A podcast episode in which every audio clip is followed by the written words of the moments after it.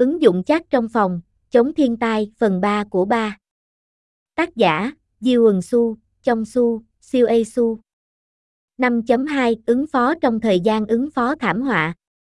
Trong thảm họa, giao tiếp là một khía cạnh quan trọng. Tuy nhiên, các nhà điều tra phát hiện ra rằng các quan chức chính phủ thường sử dụng các nền tảng như WeChat để truyền thông tin dự báo và cảnh báo trong quá trình ứng phó thảm họa. Cách tiếp cận này đưa ra một vấn đề quan trọng và thông tin quan trọng có thể dễ dàng bị mất hoặc bị bỏ qua, làm giảm hiệu quả phổ biến thông tin. Đặc biệt là trong các ngày lễ, có một loạt các tin nhắn chúc tốt đẹp trên WeChat.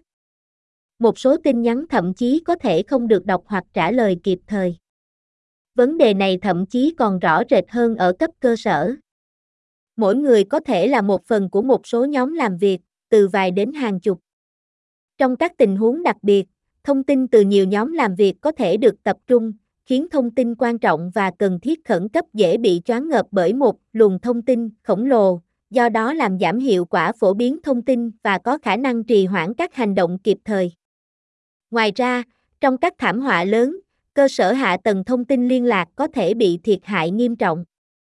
Các đường dây nóng khẩn cấp như 120 và 119 có thể không hoạt động, tạo ra một hòn đảo thông tin ở các khu vực bị ảnh hưởng bởi thiên tai, cản trở khả năng tìm kiếm sự giúp đỡ của người dân. Trong hoàn cảnh như vậy, chat, với tư cách là một mô hình độc lập, vẫn có thể đóng một vai trò quan trọng. Nó có thể trả lời ngay lập tức các truy vấn của người dùng mà không cần kết nối Internet nếu được triển khai cục bộ. Nó có thể là một tia hy vọng cho những người không thể giao tiếp với thế giới bên ngoài trong một thảm họa. Trong những tình huống khẩn cấp như vậy, các cá nhân có thể gặp phải các khối tinh thần do hoảng loạn gây ra cản trở việc ra quyết định hiệu quả. Chắc không gặp phải những hạn chế như vậy và luôn có thể đưa ra lời khuyên tương đối chính xác bất kể hoàn cảnh nào. 5.3 Ứng phó sau thiên tai Sau khi thảm họa xảy ra, ưu tiên hàng đầu là bắt đầu các hoạt động cứu hộ. Trong việc thực hiện công tác cứu hộ khẩn cấp trên thực tế, khả năng hoạt động của các nhân viên liên quan là rất quan trọng đối với tiến độ suôn sẻ của các nỗ lực cứu hộ. Tuy nhiên, năng lực chức năng tổng thể của các đội cứu hộ khẩn cấp vẫn cần được tăng cường. Thiếu kinh nghiệm thực tế và sự chậm trễ trong việc phát triển và nâng cấp các thiết bị cứu hộ tiên tiến. Các đội cứu hộ khẩn cấp tiến hành một vài hoạt động huấn luyện mô phỏng có mục tiêu và hệ thống đánh giá diễn tập vẫn chưa hoạt động, dẫn đến kết quả diễn tập không đạt yêu cầu. Ngoài ra, thiếu sự hợp tác và truyền thông hiệu quả về lý thuyết, công nghệ và các luật và quy định liên quan. Chắc có thể đóng một vai trò quan trọng trong các hoạt động cứu hộ khẩn cấp như một hệ thống đối thoại thông minh tương tác. Ví dụ, nó vẫn có thể cung cấp hướng dẫn rõ ràng cho nhân viên cứu hộ và tình nguyện viên trong trường hợp khẩn cấp những người tham gia vào các nỗ lực cứu hộ có thể đặt câu hỏi cho chat để có được các chiến lược cứu hộ cho hiện trường thảm họa. Thông qua nhiều tương tác kéo dài với chat, nó có thể cung cấp các kế hoạch hành động và ra quyết định ngày càng chính xác. Sau thảm họa, chat cũng có thể hỗ trợ và tư vấn tâm lý bằng cách trả lời các câu hỏi liên quan đến việc đối phó với căng thẳng tâm lý và xử lý các trường hợp khẩn cấp mọi người có thể sẽ bị rối loạn căng thẳng sau chấn thương sau khi đối mặt với một cuộc khủng hoảng đáng kể, bao gồm cả dân số và nhân viên cứu hộ bị ảnh hưởng. Nghiên cứu trước đây đã phát hiện ra rằng các cá nhân bị ảnh hưởng bởi rối loạn căng thẳng sau chấn thương nên phát triển các chương trình can thiệp và phục hồi tâm lý kịp thời và hiệu quả, đặc biệt là đối với những người bị thương hoặc tham gia vào các nhiệm vụ đòi hỏi cao và căng thẳng về mặt tâm lý trong các hoạt động cứu hộ vì họ có nguy cơ phát triển rối loạn căng thẳng sau chấn thương cao hơn sau những nỗ lực cứu hộ. Chắc có thể giao tiếp với các cá nhân bị ảnh hưởng trong thời gian thực và cung cấp hỗ trợ tinh thần, khuyến khích và ngôn ngữ an ủi để truyền đạt hy vọng và trấn an. Đối với chính phủ, việc sử dụng chat để phát triển chatbot thông minh hoặc hệ thống hỏi đáp trực tuyến có thể cung cấp cho công chúng hướng dẫn về phục hồi sau thảm họa, thông tin tài nguyên, các biện pháp hỗ trợ và hơn thế nữa. Điều này giúp tăng cường sự đoàn kết và tham gia của công chúng và tăng cường khả năng hiển thị của các nỗ lực khắc phục sau thiên tai.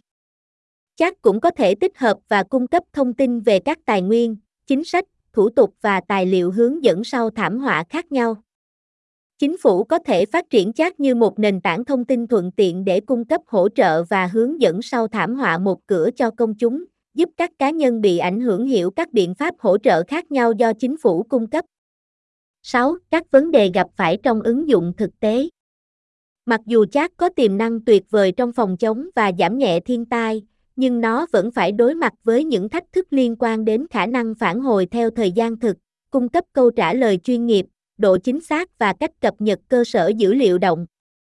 Những điểm sau đây cần được xem xét trong phòng ngừa và giảm nhẹ thiên tai. 6.1 Chất lượng và độ tin cậy của dữ liệu Phản hồi của chat dựa trên dữ liệu phong phú mà nó đã được đào tạo. Nếu dữ liệu đào tạo có lỗi, sai lệch hoặc thông tin không chính xác, điều đó có thể ảnh hưởng đến các phản hồi được tạo từ chat.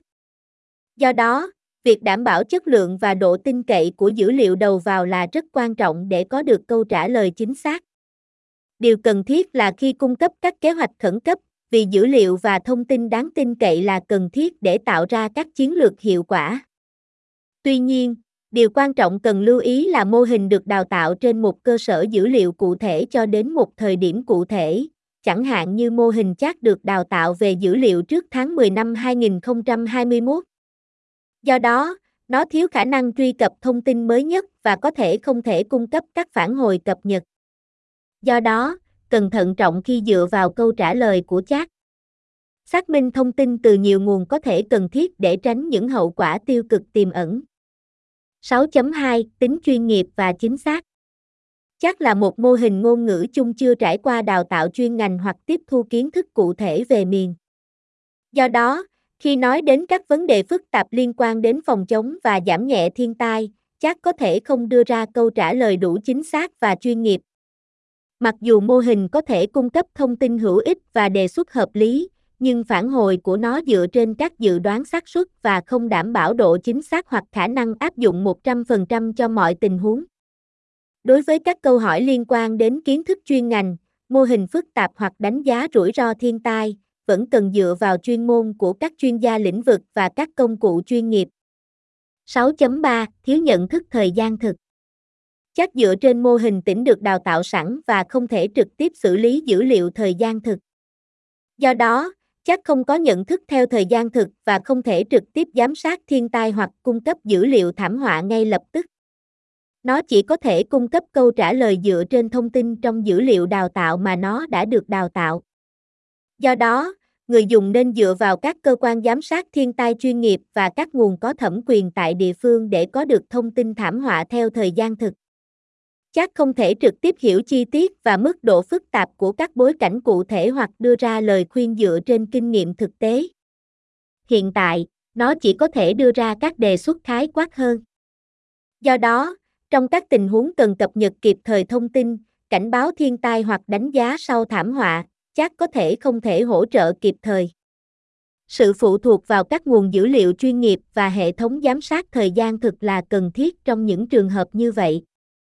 6.4 Khó giải thích và kiểm chứng Các câu trả lời do chắc tạo ra dựa trên dữ liệu đào tạo và các cơ chế bên trong của mô hình. Mặc dù mô hình có thể tạo ra các phản ứng trôi chảy và mạch lạc, nhưng các quá trình lý luận và ra quyết định cụ thể không thể nhìn thấy được đối với con người, gây khó khăn cho việc giải thích cách mô hình đi đến các câu trả lời cụ thể. Vì dữ liệu đào tạo cho mô hình chủ yếu đến từ văn bản được tìm thấy trên Internet, nó có thể chứa thông tin không chính xác, gây hiểu lầm hoặc sai lệch. Do đó, rất khó để giải thích và xác minh các câu trả lời được tạo ra. Nó có thể gây khó khăn cho người dùng trong việc xác định độ tin cậy và độ tin cậy của các giải pháp. Khi sử dụng thông tin do chat cung cấp, người dùng nên phân biệt và cố gắng so sánh, xác minh thông tin đó với các nguồn đáng tin cậy khác.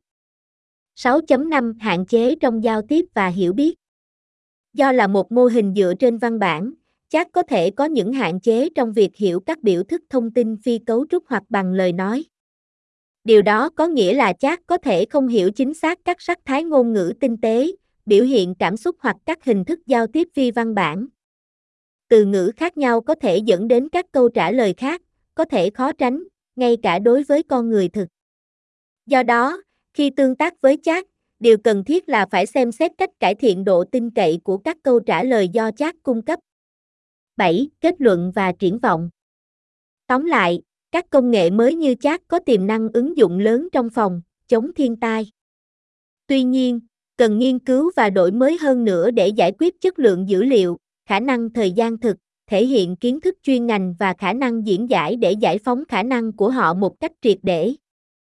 Tác giả đề xuất 4 hướng khả thi cho nghiên cứu trong tương lai trong việc ứng dụng chat trong thiên tai.